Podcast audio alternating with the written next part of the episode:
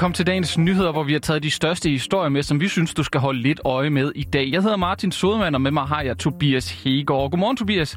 Kan du ikke lige rise op, hvad vi skal snakke om i dag? Godmorgen, Martin. Jo, det kan jeg da. Det skal handle om det her pressemøde, hvor, som sundhedsministeren og sundhedsmyndighederne holdt i går, hvor der kom nyt frem om, hvornår du og jeg skal vaccineres mod coronavirus. Og så er der i dag en konference, konference om fremtidens psykiatri, og vi dykker ned i, hvad Søren det egentlig går ud på. Til sidst så kigger vi på et samråd, som finder sted i eftermiddag. Det er justitsminister Nick Hagerup, der er indkaldt til et samråd om PET's trusselsvurdering af danske børn i Syrien, og det er justitsministeren, der er indkaldt. Ja, der er vist rigeligt at se på, så vi må hellere se at komme i gang. Velkommen til.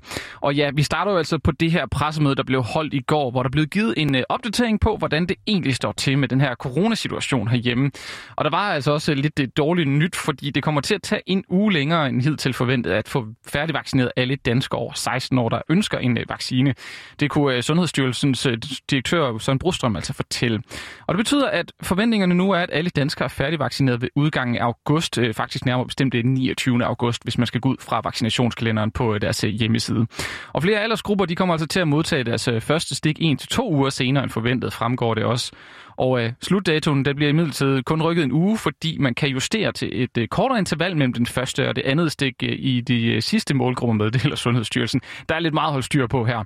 Og på det her pressemøde, jamen, der gav Sundhedsministeren altså også lige status på, hvor mange der egentlig er blevet vaccineret herhjemme lige nu. Kigger vi på vaccinationsindsatsen, så hvis man så zoomer ind på de danskere øh, fra 16 år og op efter, der er en del af vores vaccinationsprogram, altså de øh, store unge og voksne danskere, at den gruppe, så har, har vi nu rundet, at 31 procent af dem, altså fra 16 år og op efter, har fået første stik. 31 procent øh, af dem. Og øh, 17,9 procent af dem er, er færdigvaccineret, men altså vi, vi nærmer os nu en tredjedel af dem, der er i det nuværende vaccinationsprogram, som har fået øh, første stik. Ja, men øh, vaccineprogressionen her, det var altså bare en af mange punkter. Magnus Heunicke, han kunne også øh, fortælle, at man arbejder på at øh, gøre de her kasserede vacciner fra AstraZeneca og Johnson Johnson tilgængelige for dem, der altså ønsker det. Og så vender man selvfølgelig også øh, det aktuelle smittebillede, der viser, at vi stadig er i en øh, fornuftig situation, selvom vi begynder at åbne mere og mere op øh, for samfundet. Men øh, det betyder jo ikke, at vi kan give helt slip endnu, det understregede øh, Søren Brostrøm. Vi vil nu se smitten øh, have lidt overvægt blandt de unge, øh, samtidig med, at vi nok ikke vil se så meget alvorligt sygdom på sygehusene. Men det er ikke det samme som, at man som ung ikke skal være bekymret for covid-19. Det skal man være, både for sig selv, for andre unge, og så skal man også være det for de øh, ældre i vores samfund, som måske ikke har fået vaccinen, eller som måske ikke har fået så god effekt af vaccinen, eller måske har et svækket immunsystem, så vaccinen ikke slår øh, 100% an. Så derfor har man stadigvæk Øh, et ansvar også for at sørge for smitteforebyggelse blandt de unge, og man skal også være opmærksom på, at man alt andet lige også selv som ung kan blive alvorligt syg, og man kan også få nogle meget generende senfølger øh, af at blive covid-19 smittet. Ja, og en anden ting, vi lige skal vende, det er de her mutationer, hvor det bare bliver ved med at dukke op med en masse tal, der kan være svært at holde styr på. Men øh, beskeden fra Statens Serum Instituts direktør Henrik Ullum er altså, at det er sådan overordnet set, ja, så er der faktisk ikke grund til bekymring, fordi vi har rigtig godt styr på smitteopsporing og dermed også sekventeringen. Vi har et rigtig, rigtig godt system til at håndtere de her varianter. Et, vi har rejserestriktioner. Det gælder det sydlige Afrika, det gælder Indien, det gælder Brasilien, som er med til, at vi ikke får for mange af dem til landet. To, vi sekventerer, og vi har en særlig PCR-analyse, der gør, at vi får dem opdaget tidligt. Og tre, vi har en ekstrem effektiv smitteopsporing, og det gør, at der ikke rigtig nogen af de her nye skræmmevarianter, der har bidt sig fast. Og derfor kan det godt være, at vi, der professionelt arbejder med det, jeg skal bekymre os en lille smule om det, men det er vigtigt, at befolkningen ikke som sådan bekymrer sig om det. Så samlet konklusivt, vi står et godt sted øh, i øh, epidemien. Og så skal det handle om en konference, som finder sted i dag. Det er nemlig Dansk Industri og Lægemiddelindustriforeningen, som inviterer til en dag, hvor fremtidens psykiatri skal belyses. Meningen med den her konference, det er at tage en temperaturmåling på, hvor psykiatrien er i dag. For hvad er udfordringerne, og hvor skal man lægge fokus? Det fortæller Ida Sofie Jensen, der er koncernchef i Lægemiddelindustriforeningen. Det er et spørgsmål om at gøre opmærksom på, at vi har øh, nogle meget alvorlige problemer her. Og gøre de politikere, der er med til at øh, beslutte, hvad der skal ske, sætte penge af til det her, sikre, at der bliver uddannet nogle flere læger og psykologer til at hjælpe her, at de er opmærksomme på det her, og at de øh, sætter nogle mål for, øh, bliver ved med at sige, at vi vil have en bedre behandling inden for psykiatrien, og vi vil gøre en øh, indsats for at sikre, at ikke så mange unge mennesker øh, øh, får øh, psykiatriske lidelser, og hvis de får det, så skal de behandles i tiden. Lægemiddelindustriforeningen, det er en brancheforening for de forskende lægemiddelvirksomheder i Danmark. Medlemmerne er altså lægemiddelvirksomheder i Danmark, som forsker, udvikler, producerer og markedsføre lægemidler. Og det er dem, som sammen med Dansk Industri arrangerer den her konference om fremtidens psykiatri i dag. Og fokus er blandt andet på, hvordan en kommende 10-årsplan for psykiatrien skaber de bedste rammer for at sikre lighed, tidlig indsats og sammenhængende patientforløb for mennesker med psykisk sygdom. For ifølge Ida Sofie Jensen, så er der altså sket en stigning af antallet af psykiatriske patienter.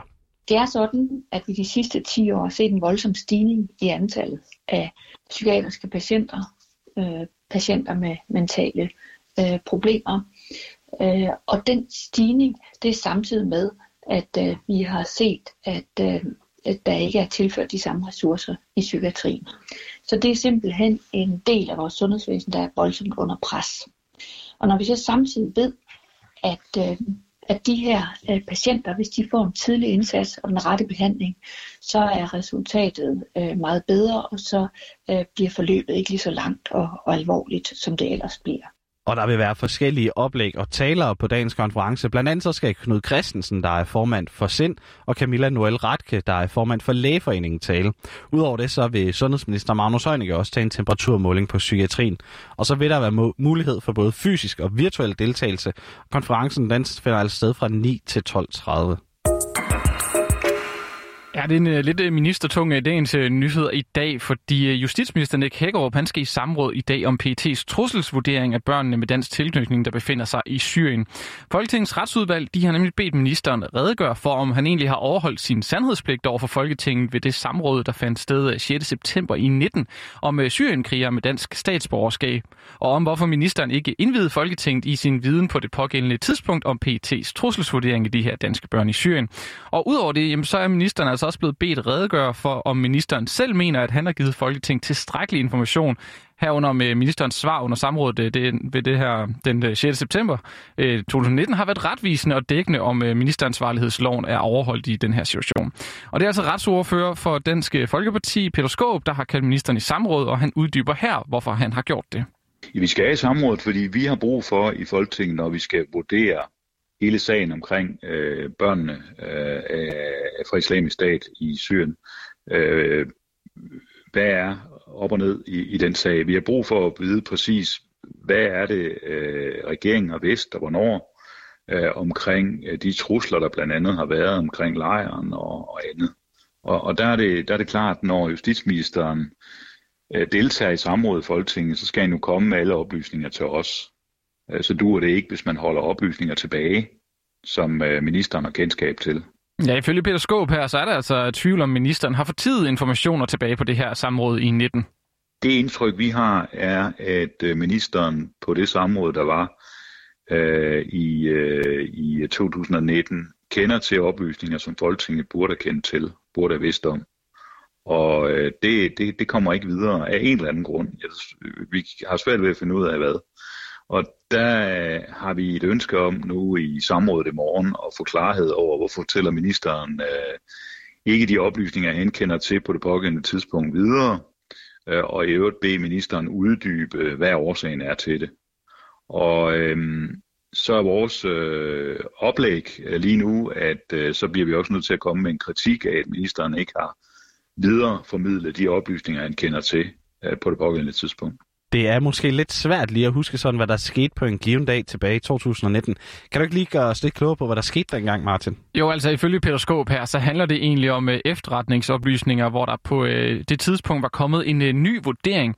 Men problemet det er simpelthen så, at regeringen vidste noget om den her nye vurdering, men det ja, gjorde resten af Folketinget så bare ikke. Udgangspunktet er jo de op- efterretningsoplysninger, som øh, han kender til på det tidspunkt, hvor der er kommet en ny vurdering, som regeringen kender til, men som Folketinget ikke får oplysninger om. Øh, og der kan man sige, at det handler jo om de spilleregler, vi har på Christiansborg. Det handler jo egentlig ikke så meget om vi skal tage øh, børnene af islamisk stat og, og, og de personer, der er taget til Syrien for at kæmpe dernede. Det handler ikke så meget om, om for eller imod det men det handler mere præcist om, øh, vi skal have et tilstrækkeligt oplyst grundlag, som folketingsmedlemmer træffe beslutninger ud fra. Og det er klart, at hvis regeringen holder oplysninger tilbage, så har vi et problem med at kunne træffe, træffe de ret, rigtige beslutninger. Og det gode spørgsmål her til sidst, det er jo så, hvad Peter Skåb egentlig håber på at få ud af det her samråd i dag. Mit håb er, at vi får en, en god forklaring, og at ministeren kan fortælle Folketinget, hvorfor er det, at man holder øh, øh, relevante oplysninger tilbage over for Folketinget. Og det vil jeg da meget gerne overbevises om, at det har været rigtigt. Men øh, ud fra den medieomtale, der har været, så er der jo meget, der tyder på, at ministeren øh, har vidst om ting, som han så bevidst vælger ikke at give videre til Folketinget. Det er ikke holdbart. Ja, I posten der meldte den danske regering ud, at en øh, såkaldt taskforce, altså en arbejdsgruppe, skal finde øh, løsninger til at få børn med dansk tilknytning i syriske fangelejre til øh, hjem til Danmark.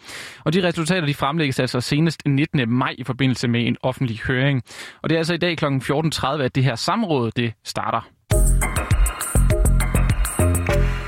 Og med det så nåede vi faktisk til vejs ende på den her udgave af dagens nyheder. Din værter i dag, det har været mig. Jeg hedder Martin Sodman. Med mig havde jeg Tobias Hegård, og det var tilrettelagt af Julie Vestergaard. Tak fordi du lyttede med.